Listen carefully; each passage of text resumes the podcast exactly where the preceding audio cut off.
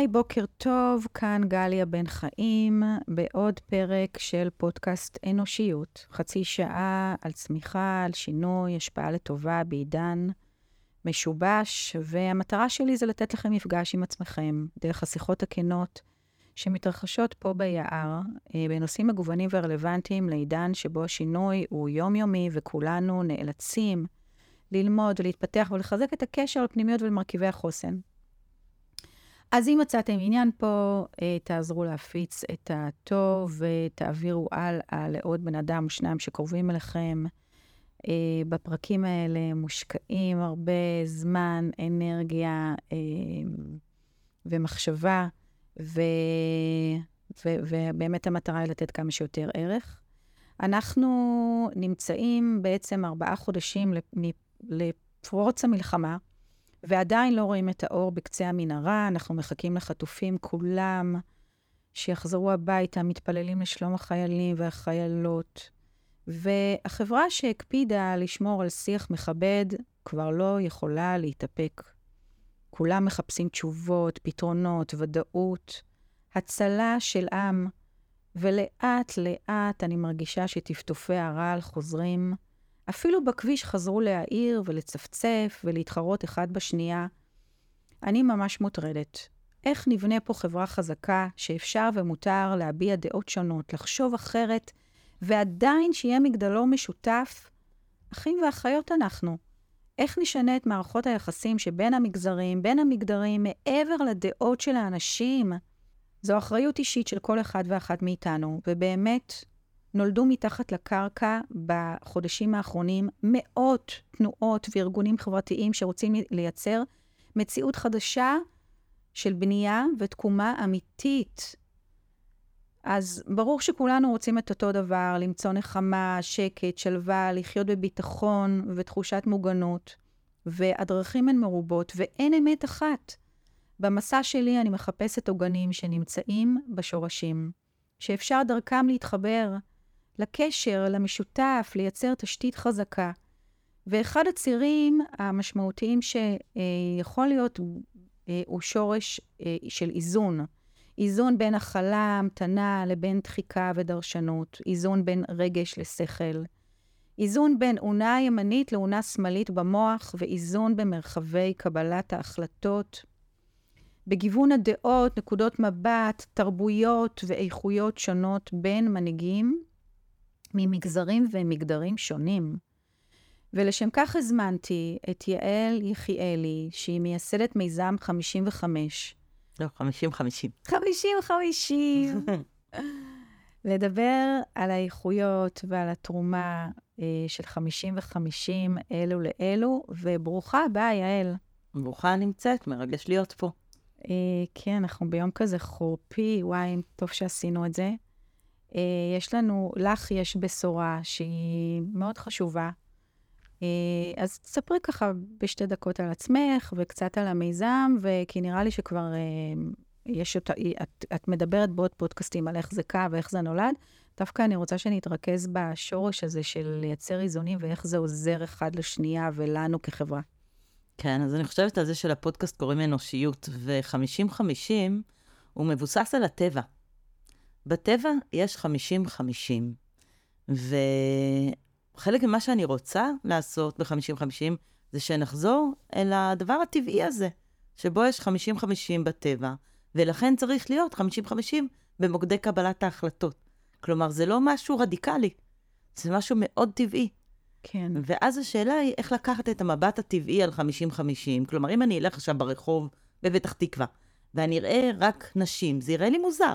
כן. נכון? ואם אני אראה רק גברים, זה יראה לי מוזר. כן. כלומר, העין שלנו רגילה לראות 50-50.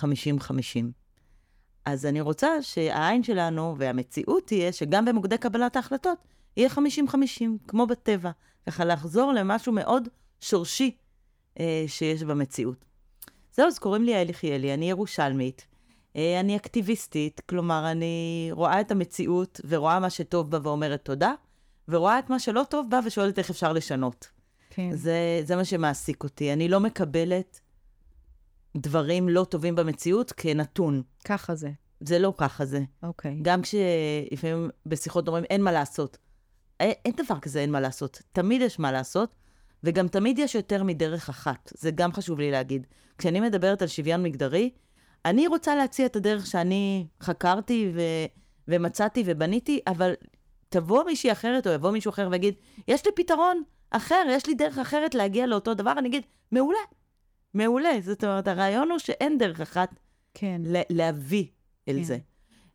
ובאמת ישבתי וראיתי מה מעצבן אותי, והאי שוויון מגדרי מאוד מאוד מעצבן אותי מגיל צעיר, והייתי עסוקה בשאלה, אוקיי, אז איך אפשר לתקן? הרי ברור שאפשר לתקן את זה, זה לא גזירת גורל. כמו דרך אגב שאני חושבת שמלחמה זה לא גזירת גורל. אני לא מוכנה לקבל את זה של הנצח נחיה על חרבנו. הרי יש ארצות בעולם, את יודעת, את מסתובבת באירופה, את מסתובבת בברלין, בברלין היה מלחמת עולם על חומה. נכון. והיום את עוברת שמה, וזה מונומנט תרבותי והיסטורי. כן. נדר, כלומר, ואני לא יודעת עד כמה אנשים חשבו שיום אחד זה ישתנה, אבל מספיק אנשים חשבו שיום אחד זה ישתנה, כדי שזה, יום אחד החומה הזאת נפלה. נכון. אז מדברת פה על מימד של אמונה ושל הטלת ספק, ולא לקבל את הדברים כאיזשהם אקסיומות. כן, בטח לא את הדברים הרעים. בטח לא את הדברים הרעים. אז בעצם, בואי אבל נדבר רגע בפרקטיקה, ובאמת ביום-יום, שבעצם יושבים בחדר עכשיו, ניקח חברה, אוקיי? עסק. שיושבים שם 10 מנהלות, או 10 מנהלים, גברים, כן? שני הדברים לא מאוזנים. נכון. אוקיי? עכשיו, יש לי באמת עסקים שאני מלווה, שיש שם באמת רוב נשי.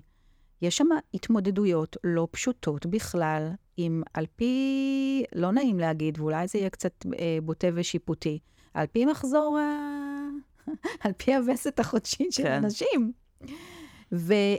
וגם הפוך, בחדר של 10 מנהלים, יש אנרגיה אחרת, שגם לא מאפשרת לייצר חשיבה יצירתית, חדשנית, מחוץ למסגרות ולתבניות ודרך חשיבה של מוח גברי.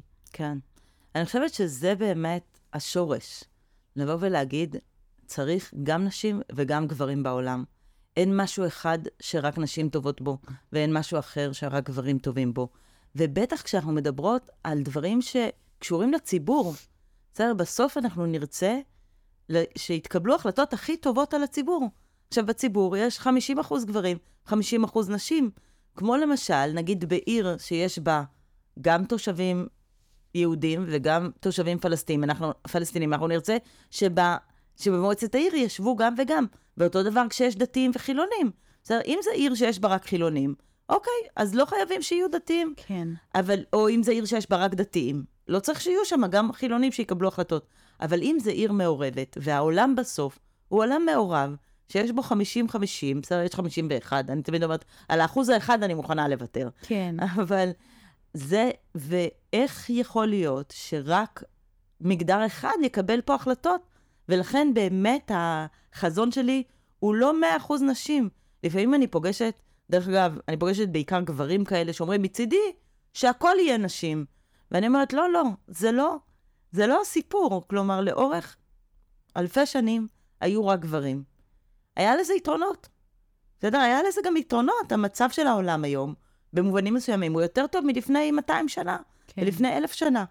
בסדר, עדיין, גם בתקופה הזאת שהביטחון המאוד בסיסי שלנו התערער, עדיין אנחנו יותר בטוחות מהסבתא של הסבתא שלנו.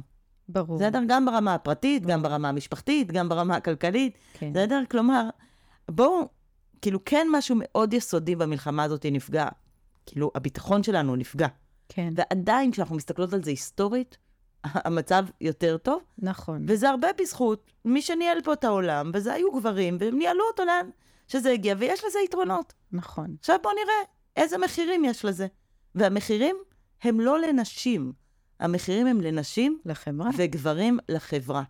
זה דבר, כאילו, אף אחד כאן לא עושה טובה. זה דבר, אם יהיה 50% נשים בכל מוקדי קבלת ההחלטות, זה לא טובה. זאת אומרת, זה טובה לחברה. זה לא טובה לנשים. נכון, נכון. זה חידוד שהוא מאוד מאוד חשוב, בסדר? אנחנו לא פה יושבות על 50-50, כדי שלנשים יהיה, לא יודעת מה, העצמה, כל הנושא של העצמה. אני נגד העצמה. בלתי נסבל. כן, אנחנו מדברות על הערך המוסף, שכשיושבים לקבל החלטות יחד, התוצאות יהיו הרבה יותר נכונות וטובות. עכשיו בואי נדבר על הלמה. כן. בואי נדבר איך בעצם מזה שיש 50-50, ההחלטות והדרך והאסטרטגיה וניהול שינוי וניהול קבלת החלטות, יהיה הרבה יותר מיטבי. אז בואי נדבר על האיכויות של אלה ועל האיכויות של אלה. אז תראי, אני אגיד קודם כל שבעולם העסקי באמת יותר ויותר מראים את זה. בסדר, בדיוק יצא איזשהו מחקר שגוגל פור סטארט-אפ כאילו עשו, והראו שבחברות שיש בהן גם גברים וגם נשים, הן גם מצליחות להתמודד עם משברים לאורך זמן. בסדר, כאילו יש איזו סובלנות של להגיד בוא נראה, וגם מקבלות החלטות יותר שקולות ולא תזוזות נורא חזקות. עכשיו, שוב, לפעמים תזוזות חזקות הן טובות, כי אז, כאילו, לפעמים זה, כאילו, יכול לקבל מזה צלש, אבל יכול גם להיות מזה נפילה מאוד גדולה. ובטח במצבים של משבר, אנחנו נרצה לתת איזה מתינות לאורך זמן. בסדר? זה מבט ארוך טווח שאנחנו יודעות ויודעים לאן אנחנו נלך. אז אני אומרת, במקומות העסקיים היום, יותר ויותר מבינים את זה. כן. עכשיו, זה גם פשוט.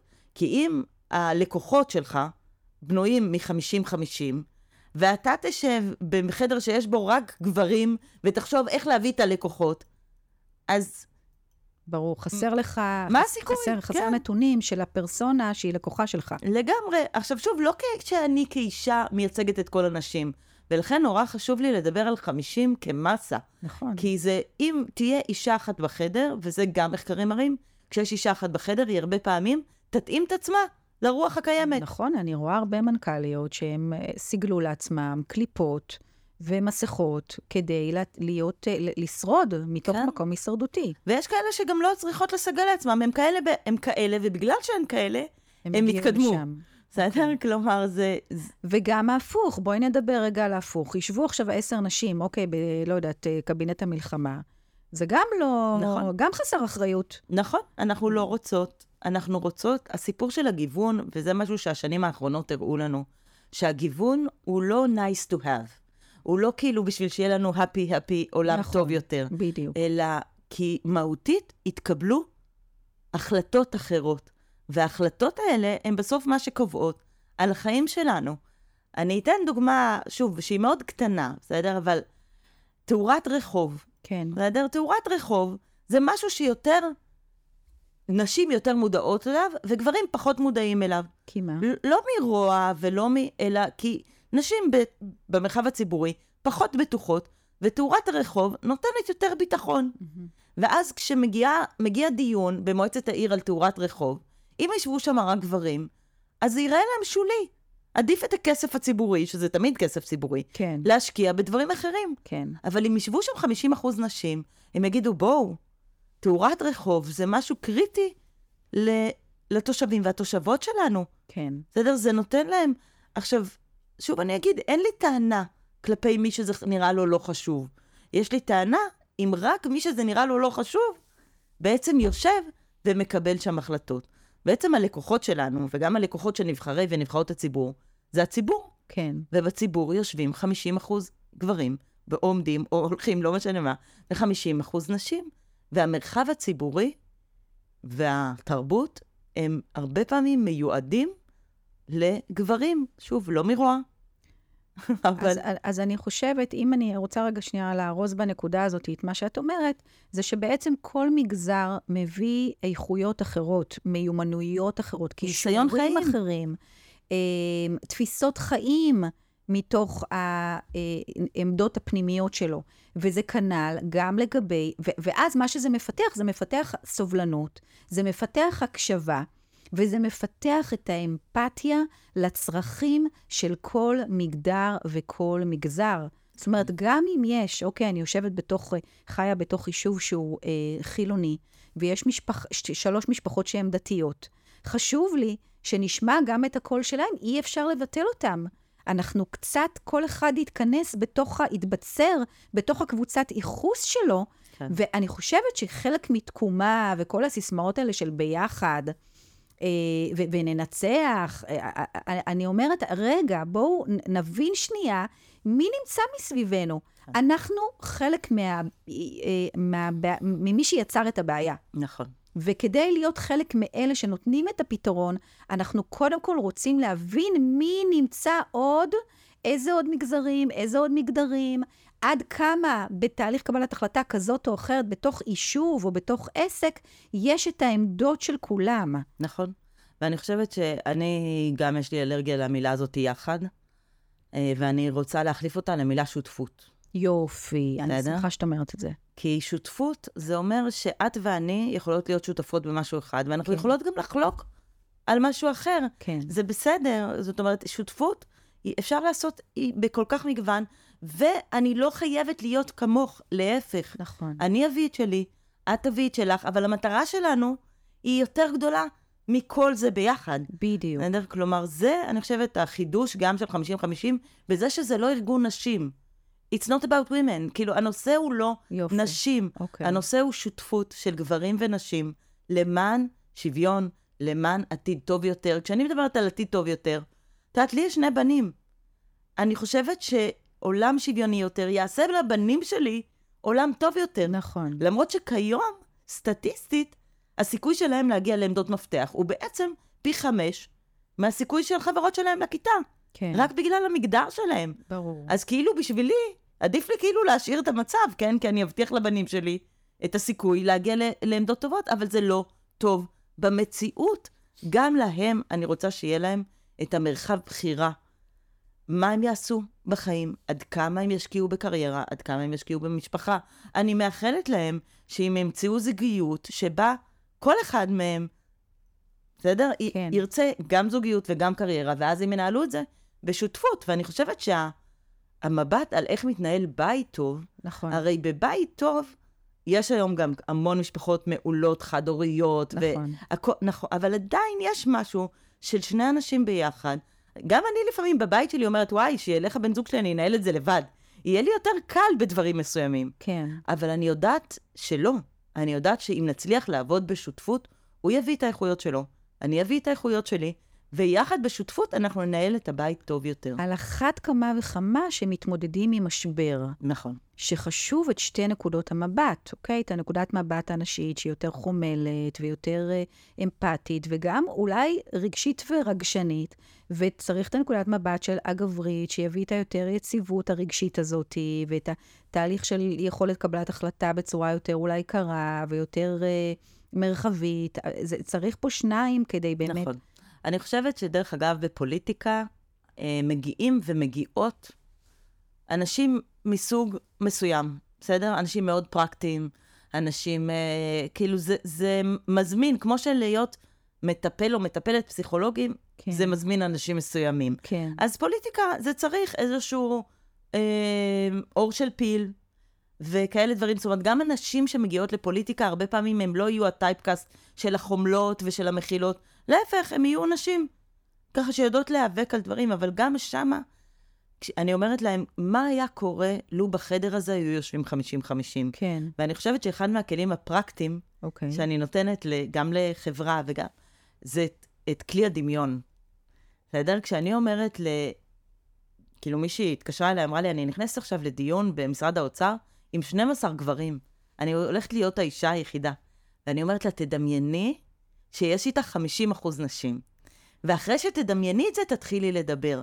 כלומר, משהו בהתארגנות שלנו משתנה בשאלה מי יושבים ויושבות מולנו. כן.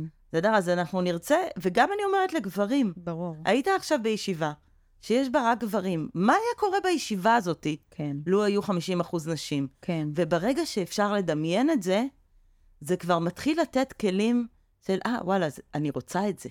זאת אומרת, זה קצת לפתוח יותר, להרחיב את נקודת המבט, להרחיב רגע את ההסתכלות, להיות רגע בקשב למה, לחיבור, זה חיבור, זה כאילו, זה בסיס של נתק. נכון. קצת להתחבר רגע לעוד פרסונות שנמצאות מסביבנו, ועל מה חשוב להם, ומה הם היו אומרות, ומה הם היו אומרים, ומה הם היו רוצים, ומה הם זקוקים וצריכים, כדי באמת לייצר פה איזושהי חברה שהיא יותר יציבה ובטוחה. לגמרי, אני גם חושבת על זה שחלק ממה שהדמוקרטיה הביא אל מול המונרכיה, זה שאין בן אדם אחד שהוא יודע מה טוב. כן.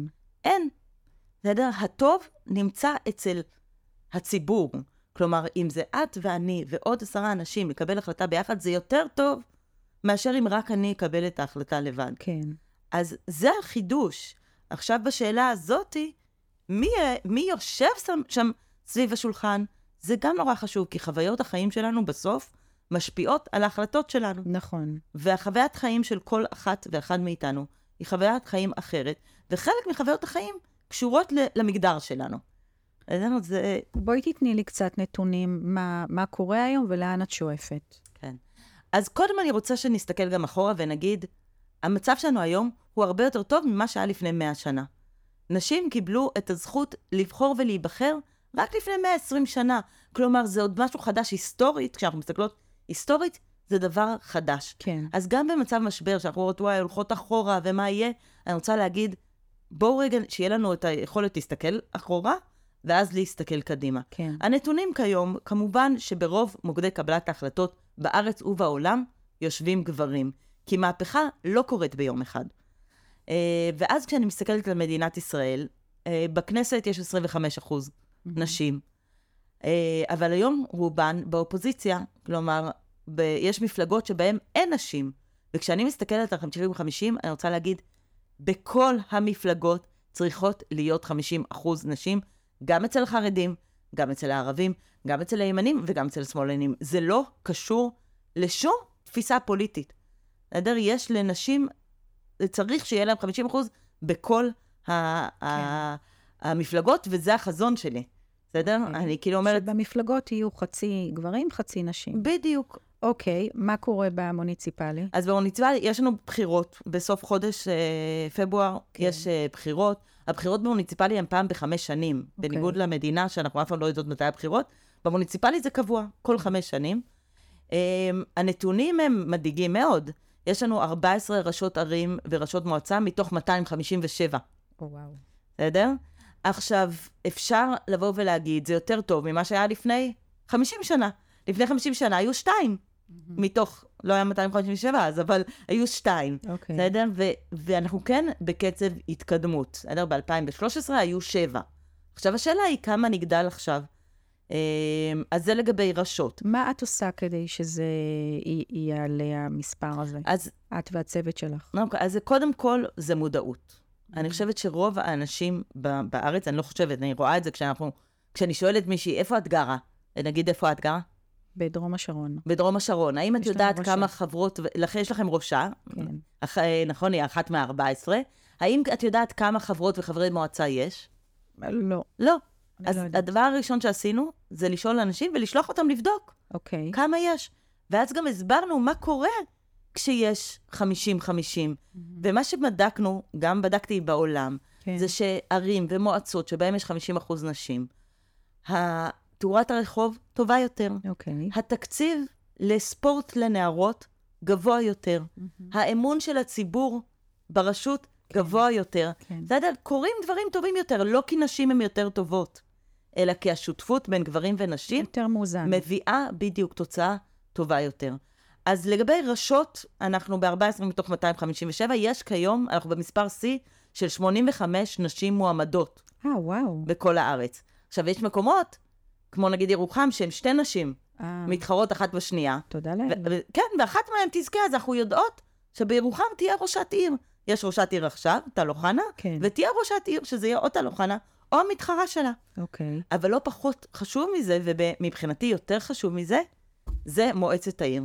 אוקיי. לדעת, כי במועצת העיר אנחנו במצב שיש 16% נשים בלבד במועצת העיר. זה אומר שמתקבלות החלטות, ראש העיר לא מקבל החלטה לבד. הוא חייב שמועצת העיר תאשר את זה. ומועצת העיר היא גם זאת שמביאה יוזמות. את רוצה לקדם שטחים ירוקים. כן. מי מקדם שטחים ירוקים? לא ראש העיר, אלא מישהו או מישהי במועצת העיר.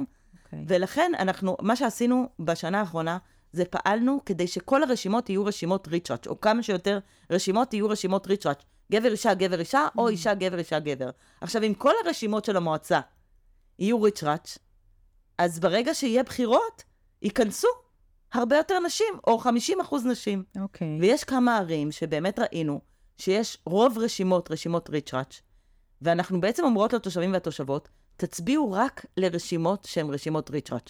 איזה רשימה? תבחרו אתם. איך יודעים? תדע, איך? תקראו את המצע, תלכו לחוג בית, תיכנסו לפייסבוק של חבר או חברת המועצה, ותראו מה הם מקדמים, ותראו שזה מתאים לכם. תסבירי מה זה ריצ'ראץ' למי שלא מבין. ריצ'ראץ' זה אומר שגבר אישה, גבר אישה, גבר אישה, או אישה, גבר אישה, גבר במיקום שלהם ברשימה, כי בסוף, אם הסיעה מקבלת 3 מקומות, ובשלושת המקומות הראשונים יש גברים, אז מועצת העיר תהיה של גברים. אוקיי. והרבה מאוד סיעות ליברליות, וזה מה שקרה כשעשיתי את המחקר, איך זה יכול להיות שיש כל כך הרבה גברים וכל כך מעט נשים? ראיתי שרצו 2,000 נשים ב-2018, אבל הם היו במקומות הפחות ריאליים. הבנתי. אז הם עבדו נורא קשה על קמפיין, אבל בסוף הם לא נכנסו. אוקיי. ולכן אנחנו הפעלנו לחץ ואמרנו, אנחנו נצביע רק לרשימות שיש בהן גבר אישה, גבר אישה, ואז זה אומר שאם יש 2 מקומות, אז נכנס 50-50. ואם יש, כאילו ככה... הבנתי. אוקיי, אז איך נראה היום שלך? מה בעצם, במה את מתמקדת עכשיו בחודשים האחרונים? קודם כל, שוב, 7/10... ברור. היה הלם טוטלי, וגם היינו חודש לפני בחירות. כן. 3 שבועות לפני בחירות, היינו בשיא הזינוק בעלייה. כן. זה רק ככה ללכת על קמפיין אחרון, כן. והכל לגמרי קרס והפסיק, את כל המשאבים השקענו בלתחזק את מה שיש, ובעצם ב3 שבועות הבאים, אני עסוקה בקמפיין שמיועד להגיד, תצביעו רק לרשימות ריצ'ראץ', תצביעו רק לרשימות 50-50, ותדברו עם חברי וחברות המועצה, ותשאלו אותם, מה אתם מתכננים לעשות לקידום שוויון מגדרי בעיר? כי מה שאנחנו הרבה פעמים לא יודעות, שהרבה החלטות על היום-יום שלנו, בכלל לא מתקבלות בממשלה. כן. הן מתקבלות במועצת העיר, או במועצה המקומית. אוקיי. שם מתקבלות החלטות על החינוך, שם מתקבלות החלטות על התרבות של האזור שלנו. הבנתי. בסדר? אז אנחנו בכלל לא מודעות לזה, אז קודם כל לצאת להצביע. כל מי שחושבת שיכולה לא להצביע, אני אומרת להם, בואו, לפני 20 שנה, הסבתות רבות שלנו נאבקו על הזכות הזאת. נכון. איך את יכולה לוותר על הזכות להצביע? חשוב. אז קודם כל לצאת להצביע. ואז למי להצביע? ההצעה שלי זה ללכת ללמוד. אבל אני אומרת, גם, שוב, במועצות אזוריות כמו דרום השרון, זה פחות רלוונטי, כי אתם בעצם מצביעות לנציג או נציגה של היישוב. נכון. אבל גם את זה לבדוק. האם יש נציגות ביישוב שהן מספיק ככה מייצגות ולהצביע להם? ואם לא, אז אם יש גברים, וזה כאן זה סיפור החשוב, אנחנו דורשות גם מהגברים להתחייב לקדם שוויון מגדרי. אוקיי. כי זה לא קשור למגדר. זהו, אז אני אומרת, קודם כל להצביע. אחר כך להצביע לרשימות שיש בהן 50-50 ריצ'ראץ', וביום שאחרי הבחירות יש לנו תוכנית עבודה. והתוכנית עבודה אומרת, כל עיר יכולה לקדם שוויון מגדרי. תעת, אתמול ראיתי שבאור יהודה, בדרך לכאן ראיתי, באור יהודה הם מקימים שכונה חדשה של 11 רחובות שכולם על שם נשים. רחוב אהובה עוזרי, רחוב גולדה מאיר, רחוב שולמית אלוני, רחוב... עכשיו... באור יהודה יש ראשת עיר, ליאת שוחט. האם זה קשור? כן, מן הסתם. בסדר? עכשיו, והאם זה טוב לגור בשכונה? אחרי שיש לנו רחוב הרמב"ם ורחוב הרבין ובן יהודה ובן גוריון והרצל וכל הרחובות האלה אנחנו מכירות. אז בשביל לעשות עולם שוויון, אני לא רוצה למחוק. ברור. אנחנו רוצות איזונים. אבל כן. כדי שיהיה פה באמת יכולת לייצר מציאות שהיא יותר מיטיבה, כי היא מביאה איכויות שונות, ודרך האיכויות האלה אפשר לייצר קבלת החלטות יותר מיטיבה עם כל האוכלוסייה, ומשהו שהוא הרבה יותר יציב וחזק ואיכותי.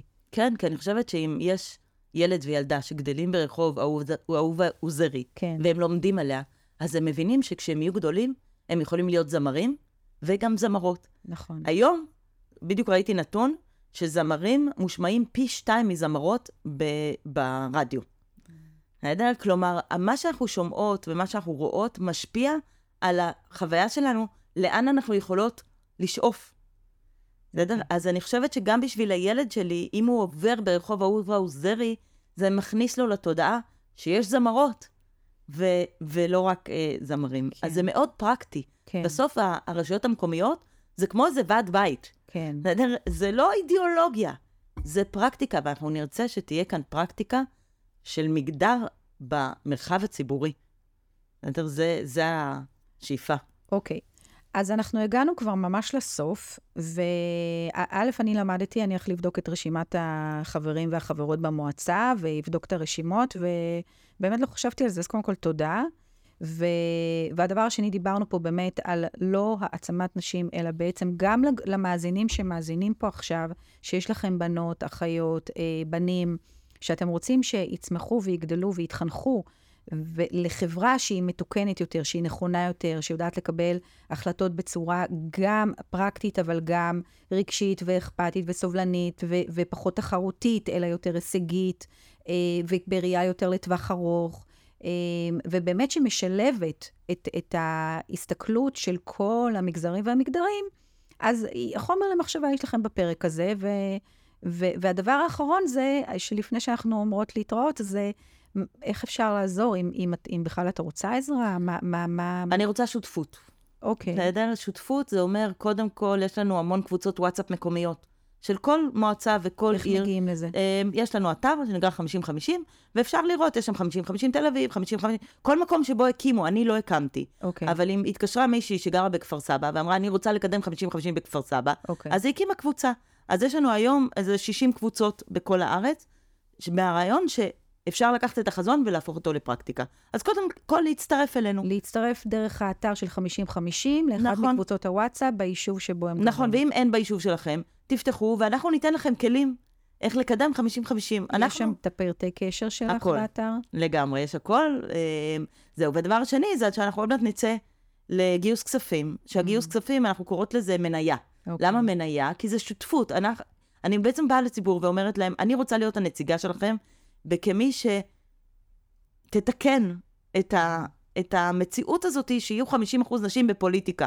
צריך להיות 50% בעוד כל מיני מקומות. אני מתעסקת בפוליטיקה. אוקיי. והבקשה היא, אפשר כמובן גם תמיכה חד פעמית, אבל מה שהכי היינו רוצות זה תמיכה אפילו קטנה, של 25 שקל לחודש, של 50 שקל לחודש, שאומרת, אנחנו נשים פה את התמיכה הזאת, ואני אגיד, זה יהיה הוראת קבע תיפסק ביום שיש 50% חברות כנסת.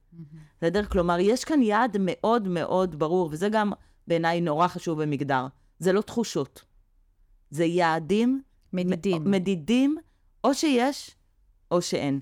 זהו, אז אני רוצה להציע לכם, להצטרף אלינו. יש גם באתר קישור למניה הזאת, לזה של את משקיעה במשהו, כדי שאנחנו ניקח את הכסף ונעשה איתו, יש לנו הצעות חוק לקדם, ויש לנו ככה ממש הרבה דברים שאפשר לעשות, שהם גם מאוד מאוד פרקטיים, והם ישנו פה בעיניי בצורה דרסטית, וכשאני מסתכלת על משבר אוקטובר 2024, אני אומרת, המשבר הזה חייב להיות גם איזושהי תנועה של התעוררות, נכון. ושל חזון אחר. נכון. אני לא רוצה כאן עוד פעם שלטון גנרלים, סיימנו עם השלטון גנרלים האלה. לא רק מי שהיה בצבא יכול לקבל החלטות מדיניות.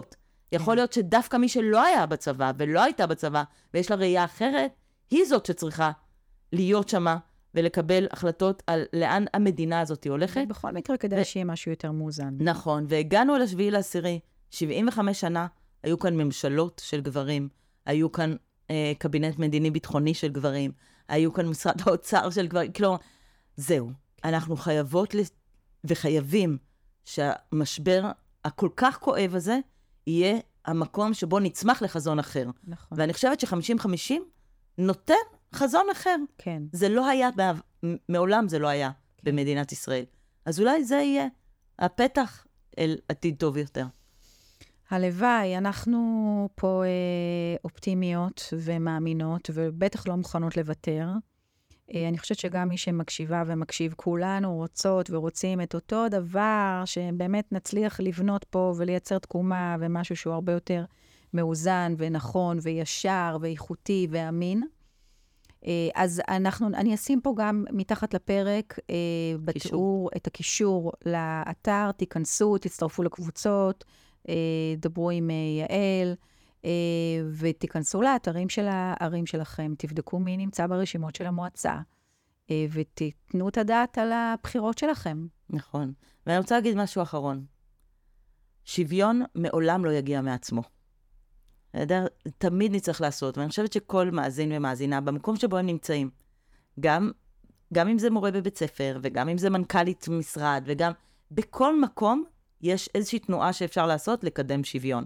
אז אני גם ממליצה לכם, שוב, אני אשמח לדבר עם כל מי שרוצה ורוצה, לקדם שוויון במקום שבו הוא נמצא ונמצאת, זה יעבוד רק עם כולם, כל אחד יעשה את העוד צעד ועוד לגמרי. שלו או ושלה. נכון, זה סוגר תודה. את האחריות האישית שדיברתי עליה בהתחלה. לגמרי. כן, אנשים שואלים, מה אבל אפשר לעשות, מה אפשר לעשות? הנה, תעשו דבר קטן. כן. תודה רבה, יעל, שהגעת. תודה רבה לכם, מאזינים, מאזינות. אנחנו נתראה בפרק הבא. בינתיים קיבלתם ערך, תעבירו הלאה. ספוטיפיי, פודבין, אפל, ובאתר של יער אפשרויות. להתראות, ביי ביי.